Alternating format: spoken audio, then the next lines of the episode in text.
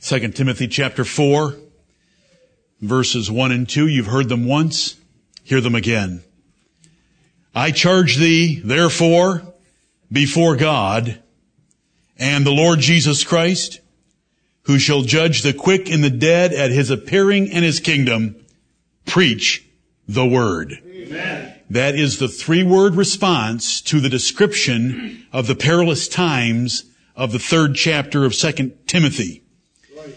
Preach the word, be instant, in season, out of season. That means to be insistent, pressing, or urgent with the preaching of God's word, whether the audience wants to receive it or not, in season or out of season.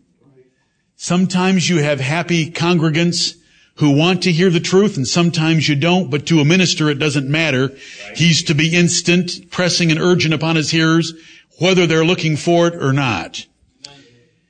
Reprove, rebuke, exhort with all long suffering and doctrine, because the time's gonna come when that's not what they want. Right. They're gonna heap to themselves teachers after their own lusts, because they will have turned away their ears from the truth and be turned unto fables. But watch thou in all things. Paul to Timothy, endure afflictions, do the work of an evangelist, make full proof of thy ministry.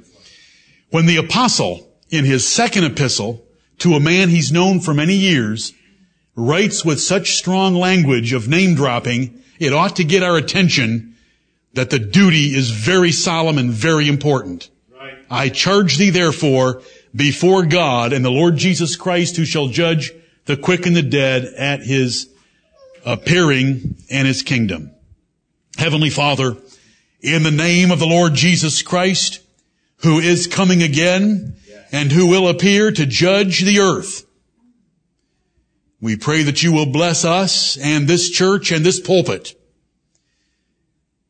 to have those men in the pew and in the pulpit that will preach the word that will love the word, that will support the word, teach the word, defend the word. And that we will not be turned away from the truth to be turned into fables.